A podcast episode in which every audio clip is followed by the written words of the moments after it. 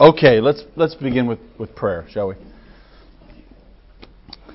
Father, we're grateful that you've brought us together again on this Lord's Day to worship and to have our hearts lifted before you in confession and forgiveness and praise and, and Lord, the hearing of your word. And I pray that as we press into this subject matter today and next week, that you will guide us and be gracious to us and let us know, Lord, that you are for us and you're for our families. And, and I pray that we'll walk in the humility and the hope of that. And we ask these things in Jesus' name. Amen. Um, well, good morning to you all.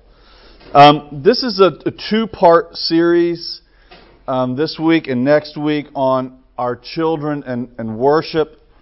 Um, I enter into these kinds of conversations, frankly, with enormous amount of fear and trepidation. In fact, just this morning I was uh, reading the prayer with my one of my sons, and um, he looked at me afterward and he said, "Dad, you know that when you said that prayer, you were kind of going blah blah blah blah. I'm not sure you took it all that seriously, right?" That's like, well, thank you. Um, you know, this, this is uh, this is going to be an exercise in humility for me today, and I think maybe for all of us. So, two-part series. I want to do today, talking a little bit about the family and our children as it relates to corporate worship, and then as it relates to worshiping in our in our homes. So, um, uh, a few introductory comments, actually um, four of them. You, you all just stream on in. I'm, I started a little early.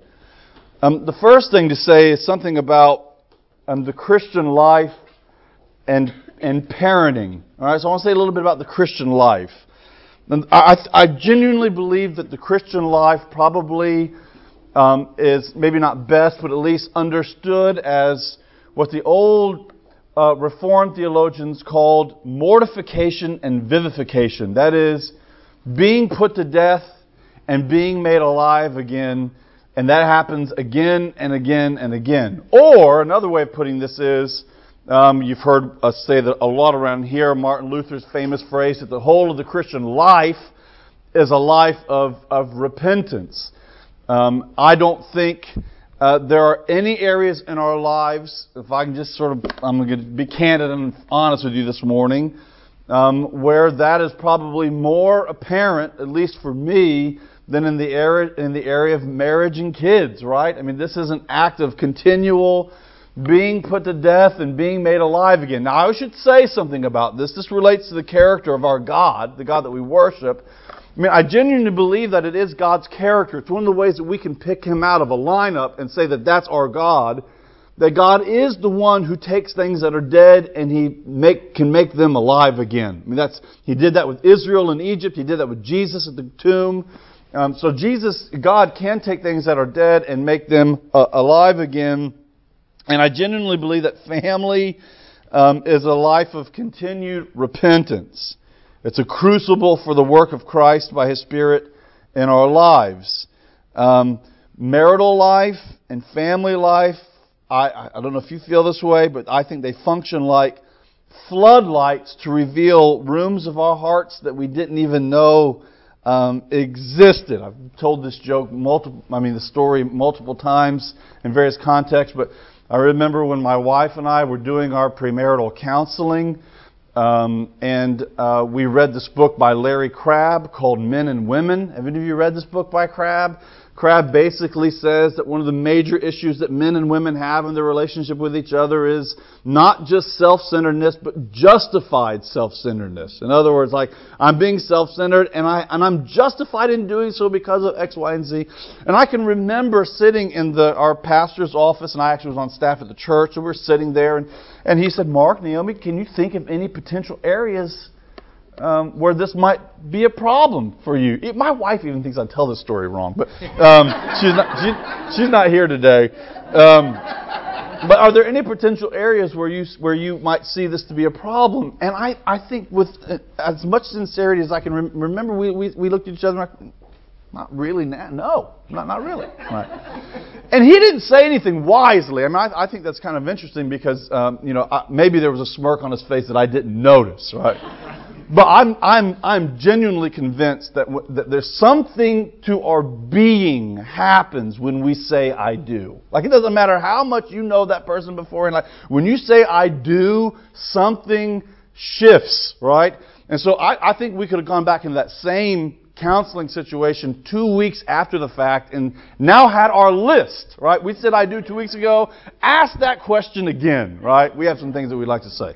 All to say, marriage is marriage is like a floodlight in our lives, and and just when we sort, I don't know, this is Marshall, just when maybe we've got the grease on the wheels a little bit on that thing, then these children show up, right? And now more floodlights come onto the scene.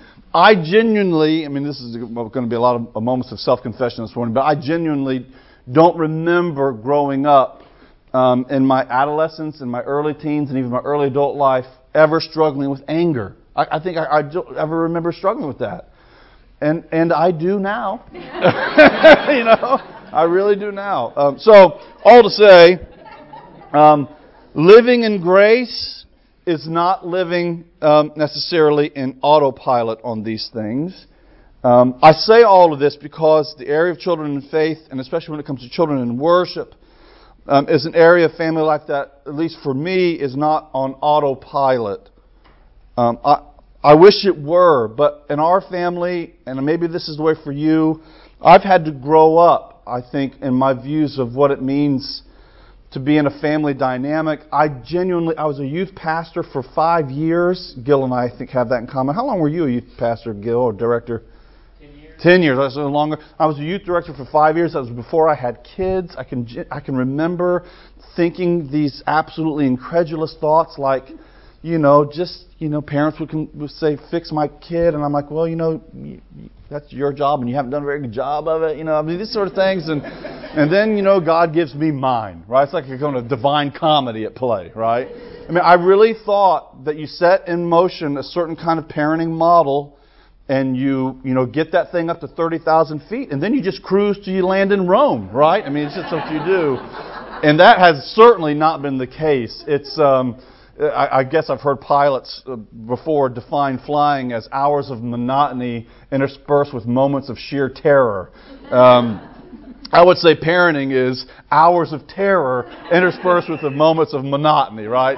Um, so I think this is, I mean, again, I'm saying all this because um, I, I have some things I want to share, but I'm in the I'm in the trenches on this, right? I mean, I've got a ten-year-old, a seven about to be eight, a four-year-old, and then...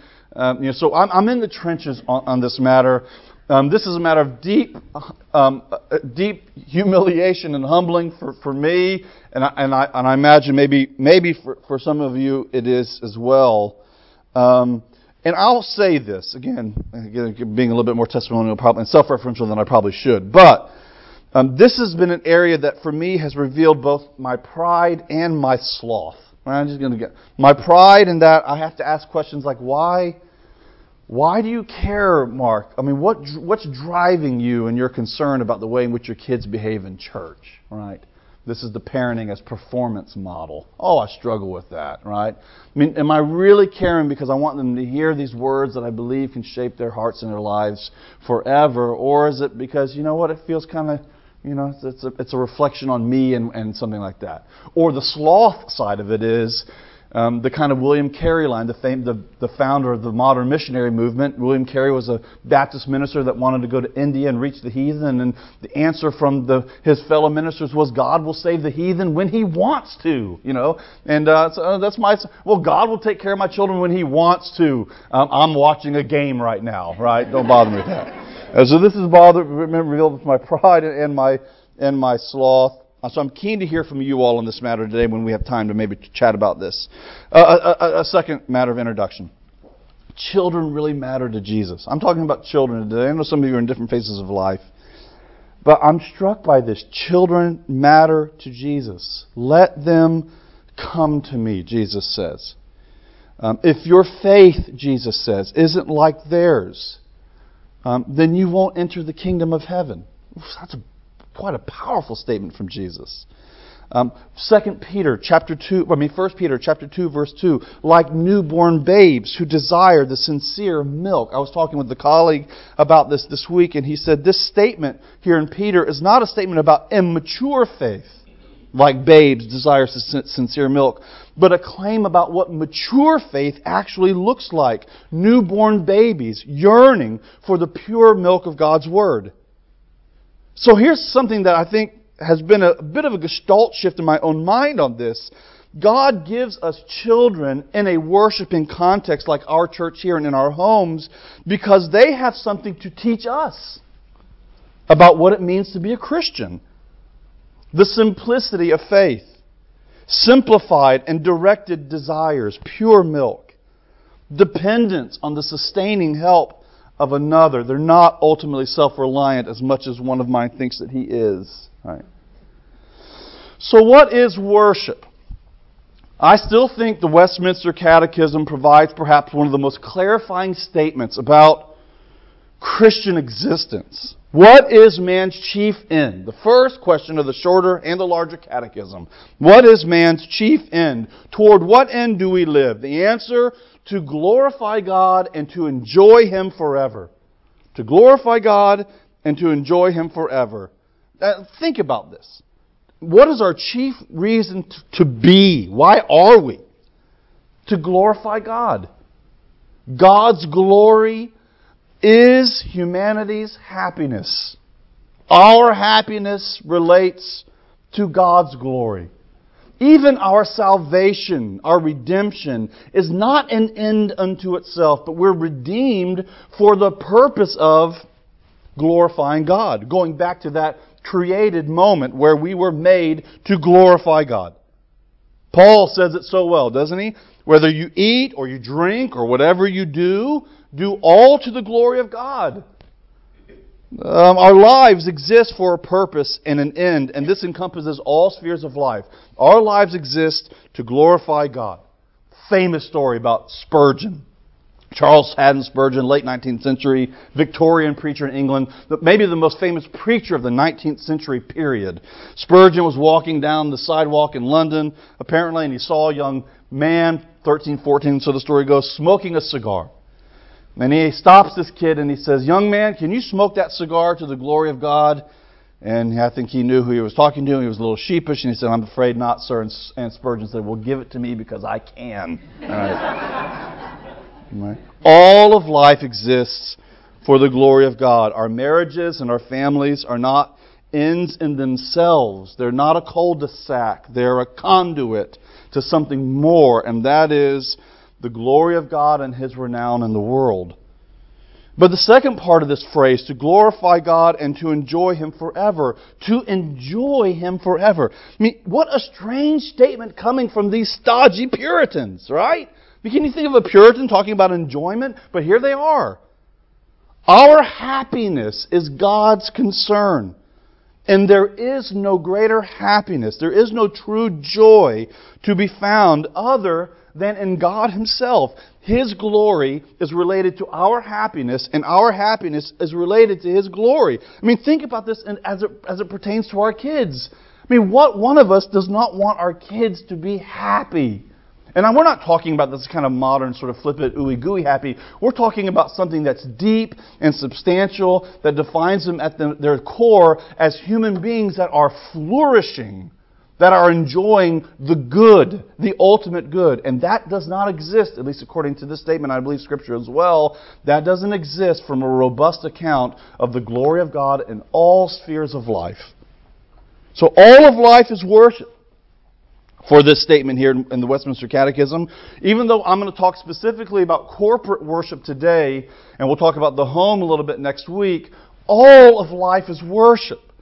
I mean, that is something that I believe the Bible and the best of the Reformation tradition that we hold on to here at Advent, I believe that they would say with a unified voice that worshiping and glorifying God is not a silo in our lives, but it is the umbrella under which all of our lives are encompassed. That's where we find our existence, all of it. It's under the umbrella of glorifying God and enjoying Him forever. This is a huge shift in the way in which we think about all spheres of life, our pleasure and our pain, our vocations and our identity. Everything that we do, if you're a doctor or a lawyer or whatever you do, right, we do that to the glory of God. That's my primary Um, existence and my my, my, my primary uh, means for living.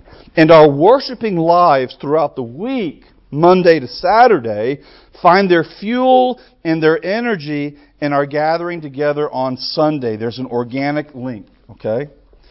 All that was introduction. Don't be nervous. We'll, we'll, we'll get through this. Now, um, I, I thought about this as I was wrestling with this, and frankly, quite nervous. Whenever I, these family conversations make me break out in sweats. Um, but two words that I want us maybe to walk away with today as we think about our children, our families, and corporate worship. And there'll probably be the same words for next week as well. And the words are intentionality, and the second word is faith. And they're not in a logical order. Okay, they're, they're, uh, it should be, if they are in that way, it should be faith and then intentionality. But the two words that I want to sort of stick in our minds as we walk away are intentionality and faith. Why do I say intentionality about Sunday morning worship in our families? I don't know if this is the case for you. Um, this weekend actually went a little bit better, thanks to the Lord. Um, but I actually feel like the devil seems to be in overdrive on Sunday mornings in our house. Does that happen in your house? I think I yell more between eight and eight thirty-five on a Sunday morning maybe than any other time in the week. The devil is active. Last week, and again, this all stays in here, right? Cone of silence.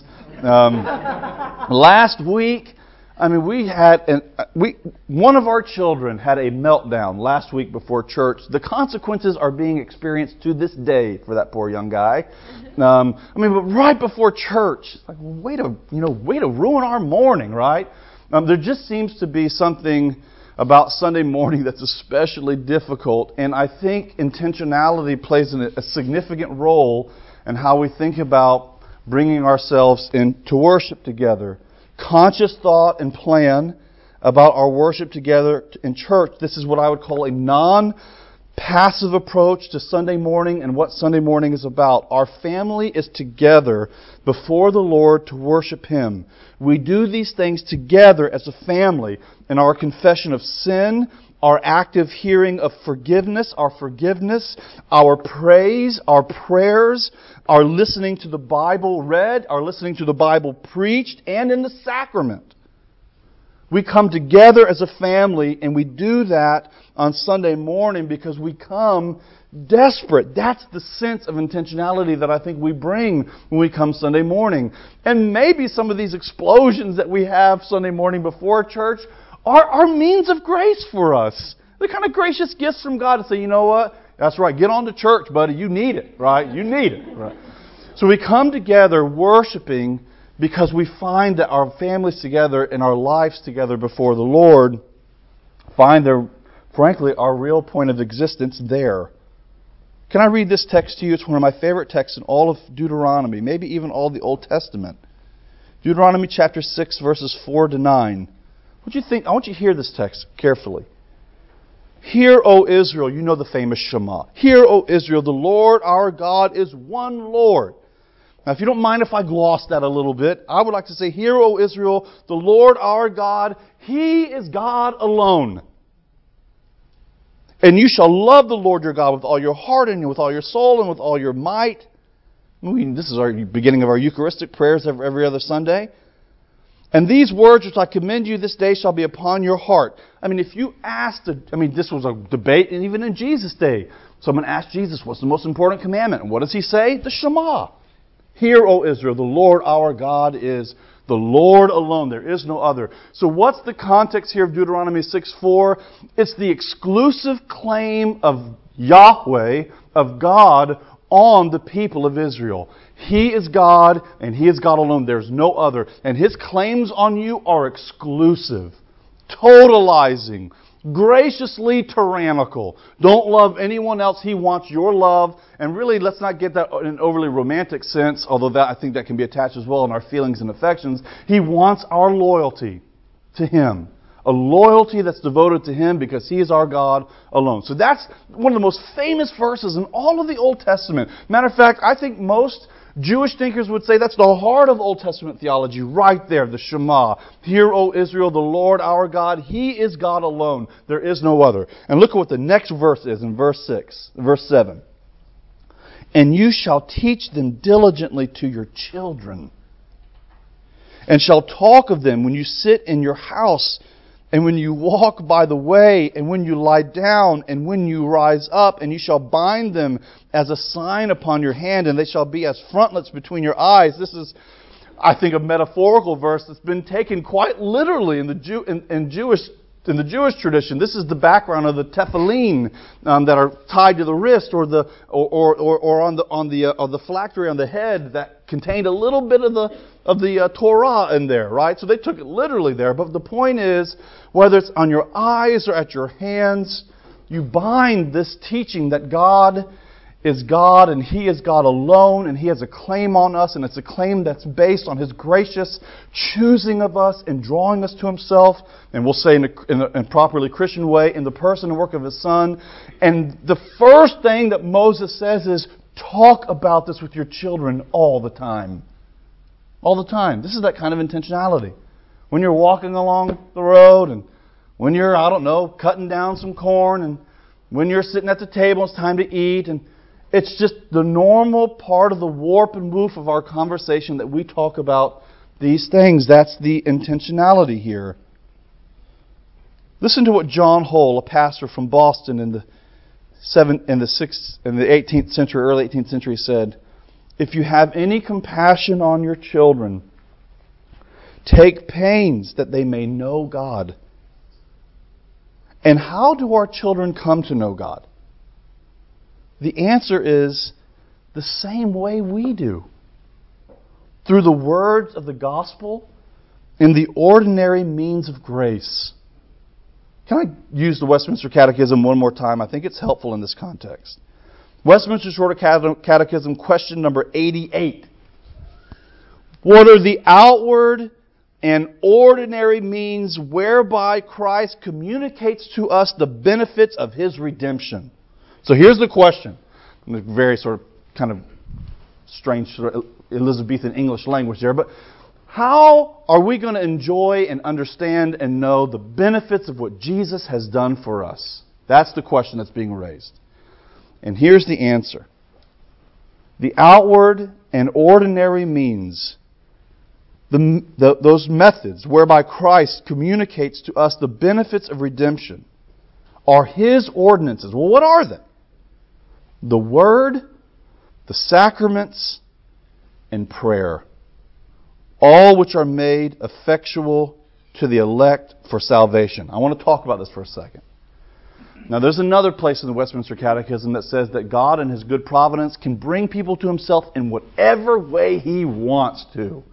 He can suspend and do. He can work above, beyond, through. God can do whatever God wants to in extraordinary ways. And by the way, I, we had a, um, a missionary, Southern Baptist missionary, which is interesting if you kind of know the context of that, who was at Beeson speaking to our faculty.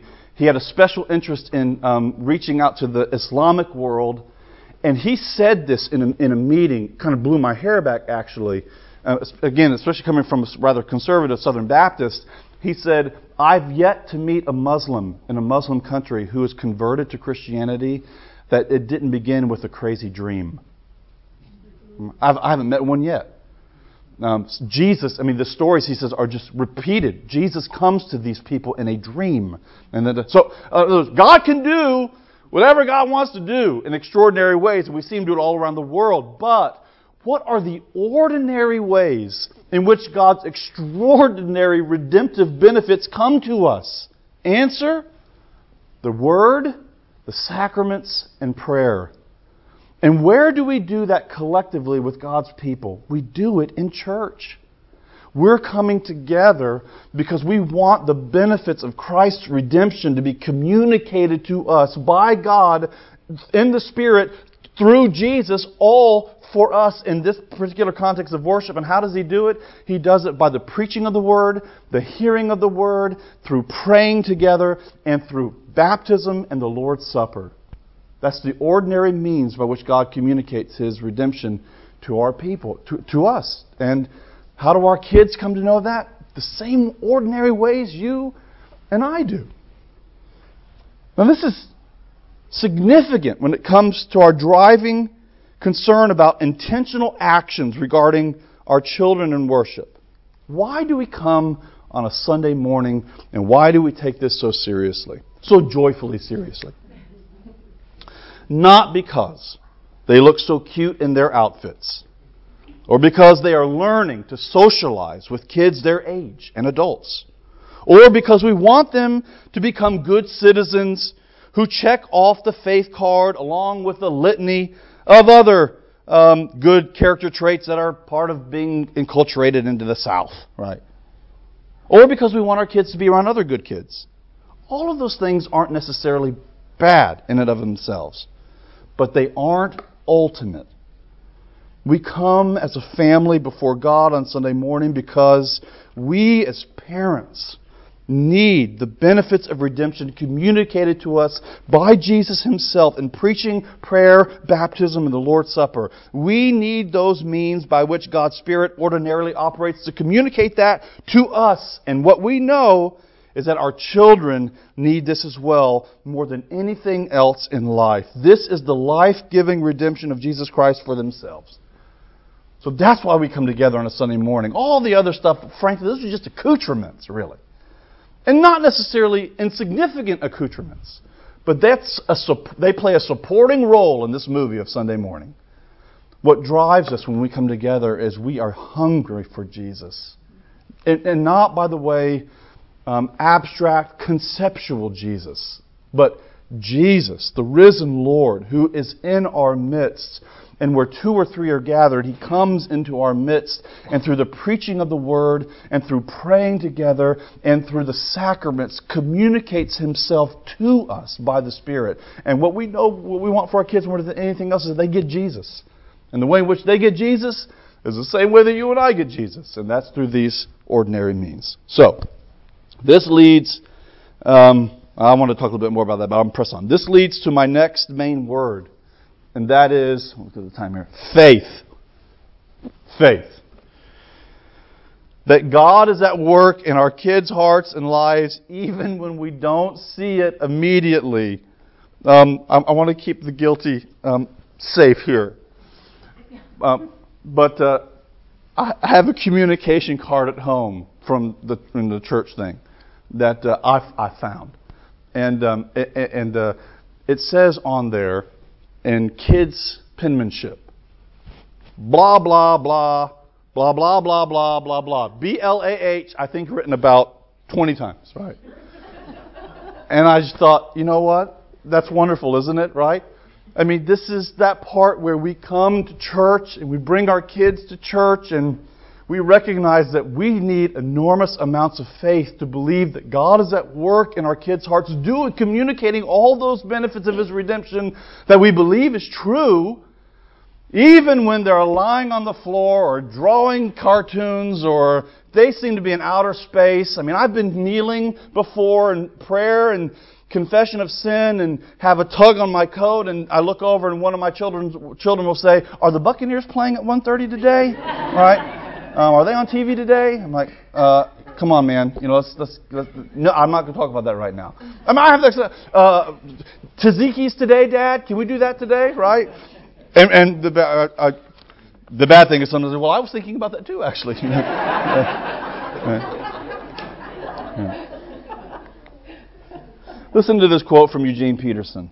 This whole notion about faith and trusting that God is at work in our lives and in our kids' lives. He says, when I observe the families where parents seem to be doing a decent job living the Christian life, the Christian faith in relation to their children, it is readily apparent that actual practices vary widely. Particular rules, techniques of discipline, variations in strictness and permissiveness, they run the gamut. One thing stands out. These parents seriously, honestly, joyfully follow or seek to follow the ways of Christ themselves. I think that's a good word. It's a hopeful word to me.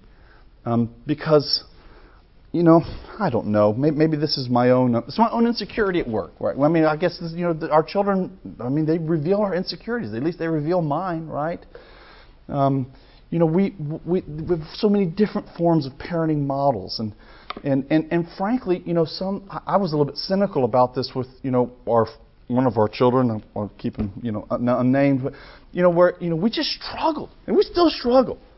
Like, come, I mean, we're talking all the time and, and disciplining all the time and trying to think creatively about new strategies of of, of improvement. And, and then you've got these other families, and just like everything just seems to be, I mean, you see their kids in church. They just sit there. They're perfectly well. And I mean, this happened when, um, you know, when we had our, th- we have three boys and we had a little girl.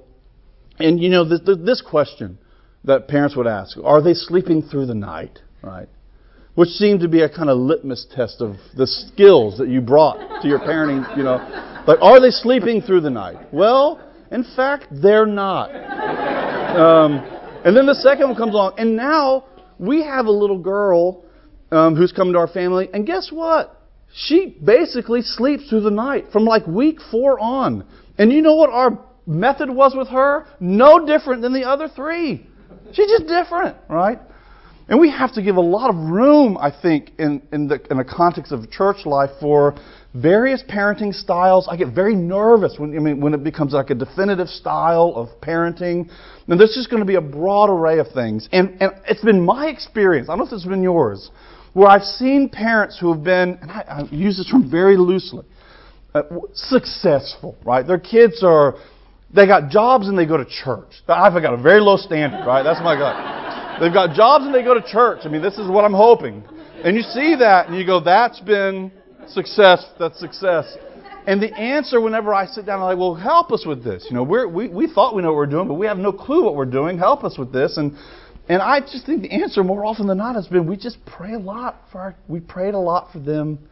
Um, we entered into a, I mean, we went to church and that was just a non-negotiable. They came with us and And we entered into that sort of, that, that was the rhythm of our lives, was was, was Jesus and the gospel, and we prayed, and, and there was a lot of yelling and a lot of anger and a lot of frustration, and, and the list goes on. I mean, that that's what I appreciate about what Peterson is saying here. He's not calling us to a certain kind of method. He's calling us to faith, right? Not to parental performance, but to embodying our identity as parents. And that in and of itself is an act of faith. That God is at work in our children's lives above and beyond anything that I'm capable of doing. I mean, I don't know if you find yourself praying that. I pray all the time, Lord, please do your work in their lives beyond my ability to whatever it is I do to try to communicate your truth to them. And what fun, wonderful story. My wife, when we first came to Advent, we'd come from a quasi-liturgical setting. Um, but but it was a little bit freer than what our worship is here on a Sunday morning. And and Fran Cade asked um, Na- my wife Naomi, how are the kids adjusting? And my wife's answer was not great, to be honest with you. I mean, it's not going real well. And uh, and Fran just gave just such a wonder. I mean, my wife has held on to it to this day. She said, you'll be surprised, actually, even in the kind of language that's used in our liturgy, it's it'll sink in. It'll sink in in ways that you don't even know and can't even anticipate. And what Fran said was, and we've been surprised to see that in moments of crisis in our children's lives, that it's the words of the liturgy that seem to kind of come back to them. Um, so I, I think that, that's a, that there's a, a large, large element of faith involved in this. Um, faith that God is at work in our kids' lives through the ritual, and I use that with a lowercase r, but through the ritual of coming to church, singing together, seeing mom and dad in desperate need before the Lord as well, with all the frustration that comes along with that, in hopes that God will take these means, even when they seem to be checked out and in Mars land, that God will take these means and do His work in their lives and draw Him to themselves. That's, that's what we're hoping for. So it's faith. Um, all right, here are three practical thoughts. All right? Um, practical thought number one. And again, there is no law attached to this. This is just a thought. If you don't do this, have at it, right? But here's a practical thought. We we have found, again, because it's normally controlled chaos or just chaos out the door to the van to get here. We've walked in. I love how the, our our um, prog worship programs say, "Latecomers may now come in." I mean, that's like walk of shame, right? I mean, we we're we're those latecomers that come in late too. I so I, I get that. Um, but we but but you might consider um, having one of your kids, or just in the van or the car on the way to church, just praying, like just asking one of the kids, say, "Will you say prayer today?" Um, it's, it's, it doesn't need to be profound, but look, would you say a prayer that God would direct our hearts and open our hearts and minds to Him as we go to church today? Second practical thought is to value the time our children are with us in the service before they leave. And I know if you're like me, I can't wait till they leave, right? I mean, I'm like, come on. I, I, I, sometimes I'm like, oh, morning prayer, shoot. So long before they leave. It's like the whole service, they're with us, right? Um, and I'm, I'm having I, I'm having to remind myself, so this is me talking to Genelette here. I'm having to have a conversation with myself that I don't, I just don't, I, parenting is my identity, right? And, and, the, and the primary spiritual responsibility in the home is, is with the mom and the dad as they lead their children. I don't get to turn that off on Sunday at nine when I walk in. Um And, and to sort of value that time together, as frustrating as it can be. Now, let me say something to you. And again, you've heard all this before. I'm in the trenches with you on this. But maybe this is a word of encouragement.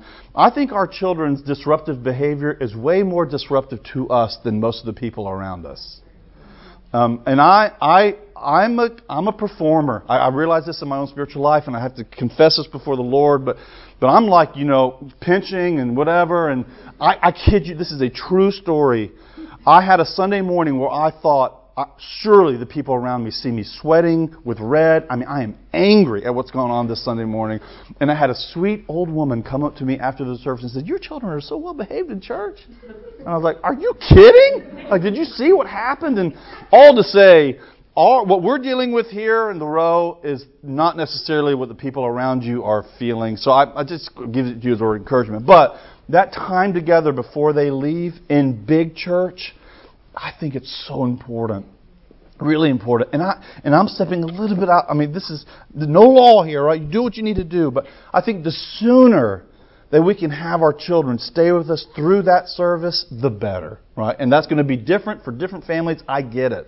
None of ours stay yet, and we've had a few stay, and that's because they were in trouble. But none of ours stay really all the all the way through yet. But I would say the sooner they can stay through the whole service is probably the better, which leads me to my last point, and this is maybe my own act of self-protection, and that is Sunday morning, especially the nine o'clock service, I really do think um, should be a no-judgment zone in church, right? A no-judgment zone.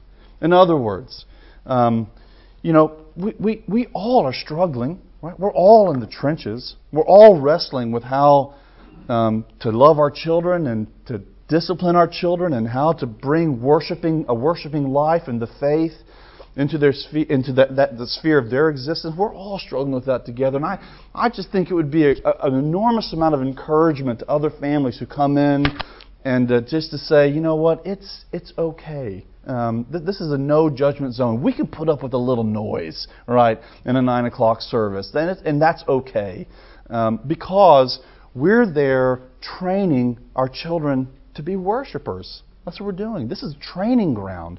Um, and that's, that's uh, okay. That's all I wanted to say. um, let, let me hear your thoughts. I mean, what do you think? Well, maybe some things that, how God has um, helped you think through these things, um, uh, um, questions, conflicts, frustrations, anything. Well, what, what do you want to, what do you want to share? Elizabeth. Yeah.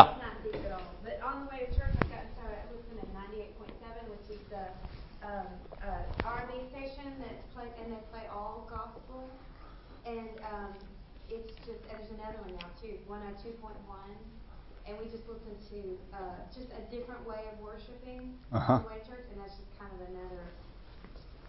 Yeah. Yeah. It sort of sets the tone and yeah. But it, it sort of exposes them to a different way of worship. Yeah. But yeah. You know, anyway. Yeah. Thanks, Elizabeth. That's helpful. Um, Mark, I love that, that verse. I can't remember where it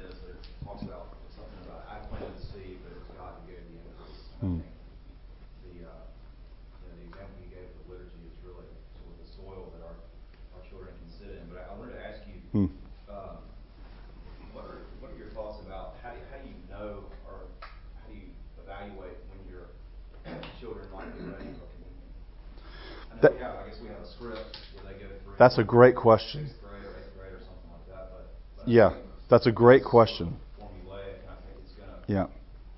This is this is part of the, and again, I'm not, um, I, I have, you know, I'm I'm a I'm a, I'm a kind of a lone ranger this morning, so I, there's, I speak with no authority, right? And but so I, th- I speak with some practicality on this. Um, both of our older boys, William and Jackson, are now communing members, and that process has been where the way in which it worked here, and I don't know if this is a formal thing, but this is what we were asked to do. The boys came, they spent some time with Elizabeth Wilson talking through um, communion and the significance of communion. They spent a couple hours with her, actually. And then after that, they had a meeting with Canon Gibbs, and it was very kind of formal. And I mean, it was it was a big deal. In other words, we walked in, and, and it wasn't, uh, I mean, it, Canon Joe was Canon Joe at that moment, and asking them direct questions, and why do you want to do this? And um, so I think there is that process there. But I think our children will show interest in the sacrament if they see it. You see, in other words, like being proximate to it. We, in our church before, all the children, this is a little bit different because it's not the way it is here, but all the children came back into church before communion was taken. Well, that what that did was that caused the children to begin to ask questions.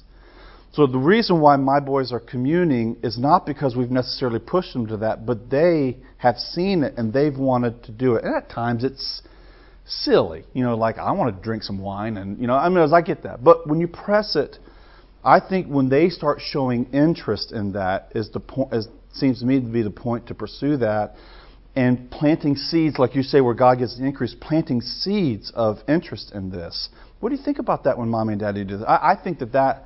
So that's a discerning thing. And the nice thing, I, I do appreciate this very much about our church, is we have parishioners and we have Elizabeth, we have others who will help us as parents discern whether or not I think this is a time where they're ready they're ready to commune, and there's a process for that. So I think the question's a really important one.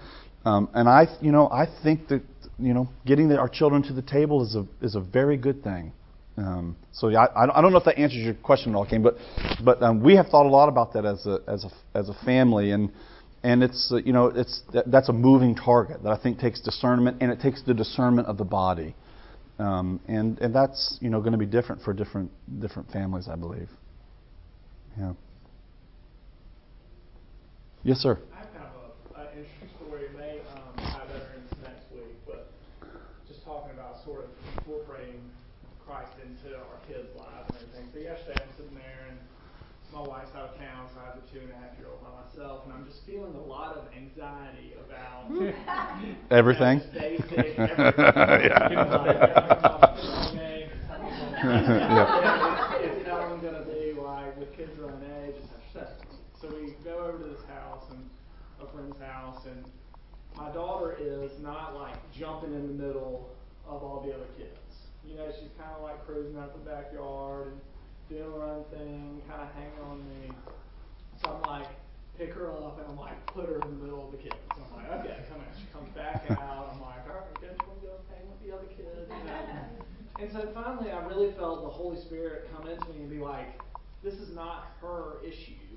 It's your issue. You know, it was my insecurity about, you know, is she having a good time? Is she typical? Like, why is she not doing this, et cetera, et cetera? And I really felt the peace of Christ come into me and just say, just chill out, you know. And within an hour, she was hanging out with everybody, and it was perfect. I mean, everybody was having a great time. And I got in the car, and I really felt Christ, or I felt the need to say thank you for that. Hmm. Thank you for the peace that He hmm. had provided me. And I just grabbed her hand, and we were driving down to Euclid, and I said, let's say a prayer. And that is not me. I mean, it, it I knew it was from the Holy Spirit, and I still felt weird doing it. But, you know, you just, I, I felt, you know, and then I got over to my parents' house where we were having dinner, and I told them the story. Yeah. And they were like, you know, that's just Christ moving in our life. And I think, yeah. even when it feels weird, yeah. just grab their hand and say, yeah. you know, let's return thanks for just a little yeah. thing that happened in your life. And I mean, I screw up parenting one million times a day. Sure. But I felt yesterday that it was yeah. God really intervening. And that's a good word. Yeah. Thank you for sharing that. You know, I think we struggle. I don't know. I mean, I, you know, I'm, I know I struggle with the whole performance side of parenting. I think that's something that we, um, the, the roots in that kind of thing go real deep, and I think we all, we all, at least I know that I, I deeply struggle with that. Um, and so this is where the parenting of our children in, it becomes a kind of crucible for the parenting of our own souls, right? I mean, as we as we look into that, um, and every once in a while you get these lightning flash moments where.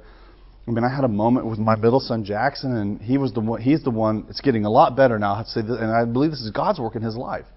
But I mean, we went through a year and a half where every, every the sidewalk into church every Sunday it was church is boring, church is boring, this is boring, this is boring, right? And then one Sunday morning he looks over at me and he says, "Dad, I think I'm I'm liking this," right? I could almost burst into tears, you know. It's like, well, all right. And then the next week it was boring again. You know, but so you'll have these sort of lightning flashes of, of moments where you go, okay, God, you know, this is you at work, and you're working on me as well. And um, yeah. Any other questions or comments? I want. I want. Yes, ma'am. As probably the oldest one in here, I want to say one thing because I did it wrong. And I, I'm here because I made so many mistakes. One thing I urge everybody is when you pick your children up or when you go home after worship, do not watch what your mouth says. The tongue has the power of life or death. And if your children hear you criticize the sermon, the music, the Sunday school lesson, whatever, try to control your tongue and not let them hear that. It's just so easy for us to find a way to criticize. Mm. So um, just beware what you say to your children mm. because the tongue does have the power of life or death.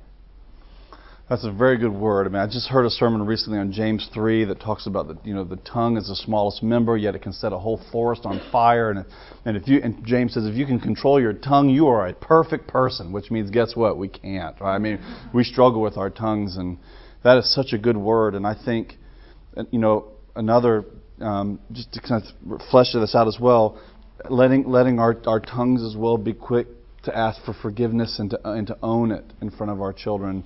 Which, frankly, has become rather repetitive in my house. I mean, you know, it's like, did that again, and I'm sorry about that. I mean, I think it's it's good for our children to see that we're we're sinners in need of a Savior. Um, I've got a, a son who's got a sensitive spirit. He's sensitive. And I can just hear him now saying to me, I can't do it. I want to, but I can't do it. And what a great gospel moment. You're right. I mean, we, Daddy needs Je- Daddy's thirty-eight years old. He needs Jesus just as much as you do today. Um, and, and we need a Savior. So I, I appreciate that. That's a good word. Okay, let me close this in prayer. Father, thank you for Advent Church. Thank you for the families that are represented here. And God, you know that we're jealous for our kids. Um, we're jealous, Lord. We're zealous that, that, Lord, you would grab their hearts and show them what the ultimate good is in life. Lord, what we heard today in our sermon, would you carve out a place in the rock for our children, and would you put them there? You put them there in the safety of your wing, knowing that they're yours and that you love them, and that even in their suffering which they will face and in the pleasure that they will face, that, Lord, you are guiding their steps. And I pray, God, that you'll give us faith and hope and trust to believe that the gospel is true and that it's true for us and that it's true for our children. And we ask these things in the name of the Father, the Son, and the Holy Spirit. Amen. Amen.